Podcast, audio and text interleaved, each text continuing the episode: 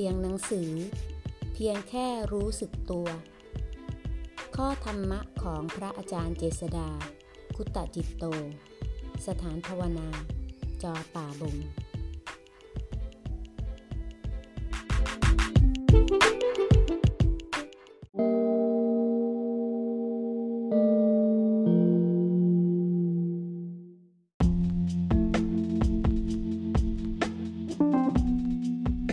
หน้า279เรียนรู้และยอมรับกันเถิดนะว่าวันนี้ก็เป็นอีกวันที่ไม่มีสิ่งใดแน่นอนอย่าคิดหาความแน่นอนจากชีวิตแล้วจิตจะเป็นสุขเพราะความเข้าใจไม่ดิ้น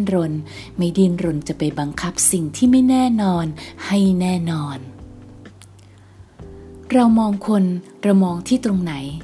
ส่วนมากก็มักถูกรูปลักษณ์การแสดงออกภายนอกเป็นตัวไปตัดสินแล้วว่าเป็นอย่างนั้นอย่าถูกรูปลักษณ์ภายนอกบิดเบือนความจริง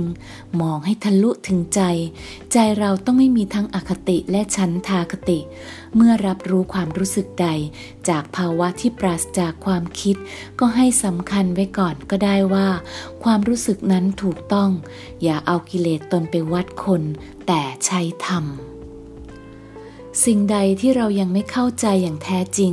ไม่พึงตั้งความเห็นไว้ก่อนว่าต้องเป็นอย่างนั้นอย่างนี้